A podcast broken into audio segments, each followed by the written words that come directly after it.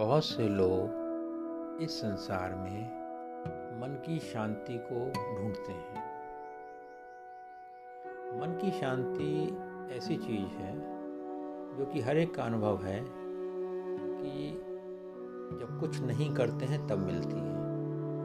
जैसे कि जब आप सो जाते हैं या अक्रिय ध्यान करते हैं या बेहोश हो जाते हैं या संतुष्ट हो जाते हैं तो जो मन की शांति आती है, उसकी सब लोग खोज कर रहे हैं, तलाश कर रहे हैं।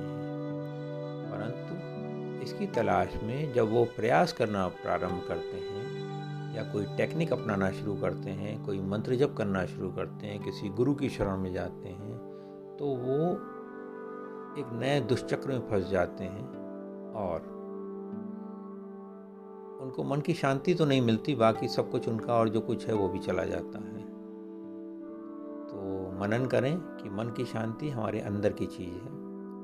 बाहर की कोई भी चीज़ उसकी ओर इशारा ही कर सकती है, जैसे मैं अभी बता रहा हूँ। इशारा हो सकता है, और वो इशारे के लिए किसी की भी ओर जाने की आवश्यकता नहीं है। बस इतनी समझ की प्राप्ति की आवश्यकता है कि आप अपनी शांति को पहचानें बाहर से शांति ढूँढने का प्रयास बंद कर दें। और जिस क्षण आप ऐसा कर पाओगे आप शांति में पहुँच जाओगे। बार बार आप करोगे तो आप परम शांति में पहुँच जाओगे। न किसी मंत्र जप की ज़रूरत है, न किसी के शरण जाने की ज़रूरत है। क्योंकि ईश्वर परम शांति है। ईश्वर को पाने के लिए सारे कर्मों को समर्पित करना पड़ता है ईश्वर को। जो आप कर्म कर रहे हो, उसको भी ईश्वर को समर्पित कर दो। और इस समर्पण के कर्म को भी ईश्वर को समर्पित कर दो। और परम शांति को उपलब्ध हो जाओ। धन्यवाद।